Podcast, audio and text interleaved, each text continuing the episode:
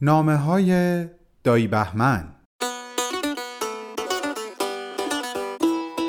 قسمت نهم گلدان.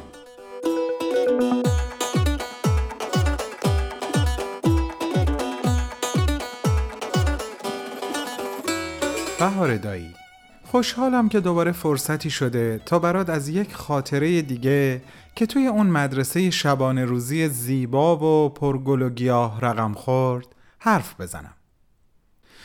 این خاطره مربوط میشه به یه روز بعد از یک شب طوفانی. از چند روز قبلش باد شدیدی وزیدن گرفته بود که هرچی میگذشت به شدتش اضافه می‌شد. طوری که دیگه شب آخر اسمش باد شدید نبود بلکه عملا طوفان بود. از عصرش این وضعیت شروع شد و هرچه گذشت اوضاع وخیمتر شد. من تو اتاق گرم خودم نشسته بودم اما اون بیرون قوقایی بود بهار. هر چند دقیقه صدای افتادن و شکستن و خورد شدن به گوش می رسید و وقتی بارون هم شروع به باریدن کرد دیگه همه چی تکمیل شد. اون هم انگار نمی‌خواست از رقیبش کم بیاره. تصمیم جدی گرفته بود که شدید و شدیدتر بباره. احتمالا به باد می‌گفت حالا که تو اونقدر شدید میوزی که اسمت هم تغییر کرده و شده طوفان منم اونقدر شدید میبارم که دیگه به هم نگن بارون بگن رگبار. حالا بچرخ تا بچرخیم.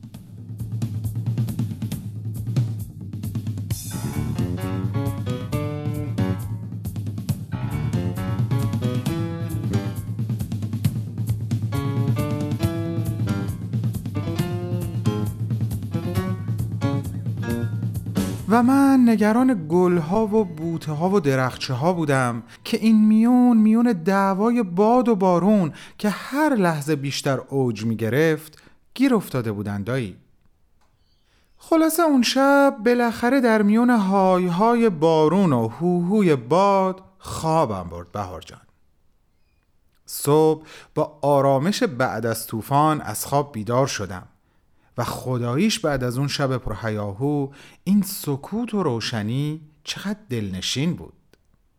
پس بالاخره تموم شده بود. دوباره همه چیز به حالت اول برگشته بود. ولی آیا واقعا اون بیرون همه چیز خوب و سر جاش بود؟ بیشتر از این نمی‌تونستم صبر کنم. باید می‌رفتم و از حال و احوال باقچه ها و گلگیه هام با خبر می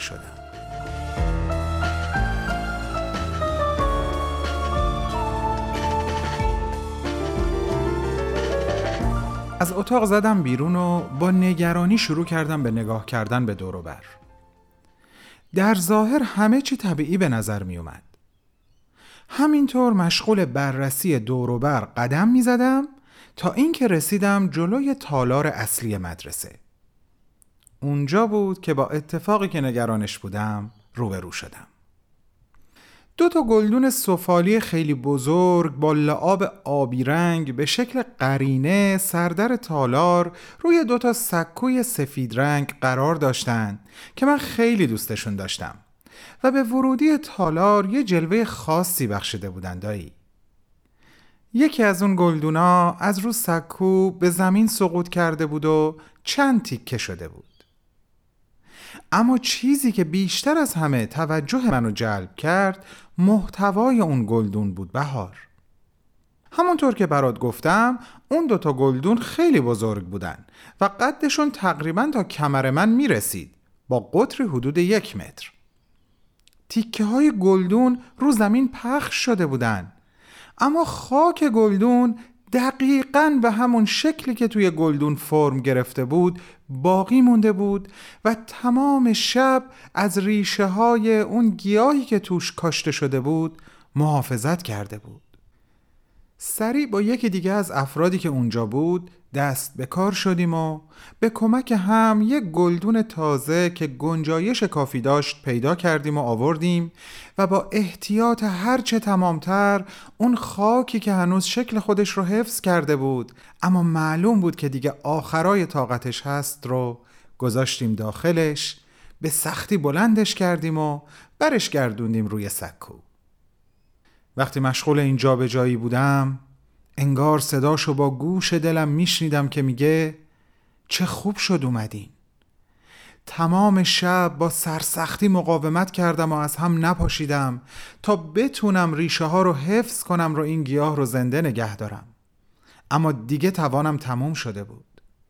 و راست می‌گفت بهار جان چون وقتی بلندش کردیم متوجه شدیم که فقط کمی فشار بیشتر دست ما می‌تونه اونو از هم بپاشونه.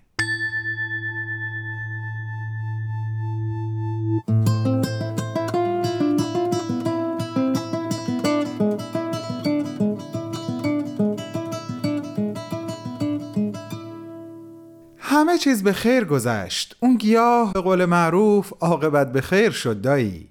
چون برگهاش اصلا زرد نشدن و کماکان شاداب و سرحال باقی موند و در کنار همزادش به همه عزیزانی که وارد تالار اصلی مدرسه می شدن خوش آمد می گفت.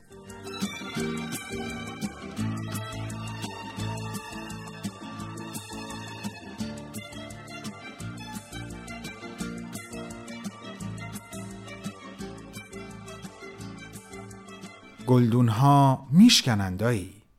چون حتما در معرض رگبارها و طوفانها قرار خواهند گرفت. اما اگه خاکی که ریشه گیاهمون رو در آغوش گرفته به قدر کافی محکم و عاشق باشه اونقدر به ما فرصت میده که براش یک گلدون تازه فراهم کنیم تا دوباره تو خونه جدیدش احساس امنیت کنه و به زندگیش ادامه بده. توفانها و رگبارها و شکستن گلدونها رو غمی نیست. الهی خاکی که ریشه وجودت رو در بر گرفته مرقوب ترین باشه. گیاه کوچولوی من. بذار قبل از خداحافظی یه مطلب جالب دیگه هم بهت بگم بهار. تو فضای سبز مدرسه دو تا کاج خیلی خیلی بلند و تنومند در فاصله کمی از هم کاشته شده بودند. از هر درخت یه شاخه سبز پر از برگهای سوزنی کاج به سمت اون یکی کشیده شده بود. طوری که وقتی از کمی دورتر نگاهشون می‌کردی احساس می‌کردی دست همدیگر رو گرفتن. من از تماشای این صحنه کیف می‌کردم بهار. چند ماه پیش از اون مدرسه به سیدنی برگشتم و خونه ای که همین الان دارم توش زندگی می‌کنم رو اجاره کردم. حیات این خونه هم دو تا کاج کنار همدیگه داره دایی. که البته مثل نوه های اون دوتا کاج سر به فلک کشیده میمونن. چون هنوز خیلی کوچولو هن. ولی نکته خیلی جالب اینه که یکی از درختها یه شاخه کوچیک شرمگینی رو به سمت اون یکی کشونده. اما اون یکی درخت هنوز دستش رو از جیبش در نیورده. احتمالا هنوز تو گرفتن دست دوستش مردده. به هر حال این دوتا کاج جوون رو به رشد حسابی منو یاد کاجهای کهنسال و تنومند باغ مدرسه میندازندایی. کلی از داشتنشون تو حیات خونه خوشحالم. به زودی با نامه بعدی و خاطره بعدی میام سراغت بهار جان. خوب و خوشحال باشی. فدای تو دایی بهمن. درخت از این همه درد چو نگاهم خشکید. تا دیروز قدمی بردار من رو باز به شروعش بگذار. تو زیبایی و بیپروایی و من که از این دلتنگی بیمار با من حوصله کن. در این شب کور تو همیشه دل یار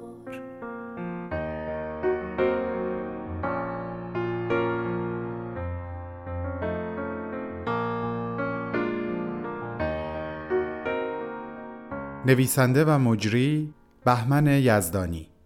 تدوین پریسا ثابت.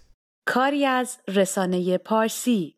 این برنامه را همکنون می توانید از کانال تلگرام صفحه فیسبوک اینستاگرام و توییتر ما Persian Media Production دنبال کنید.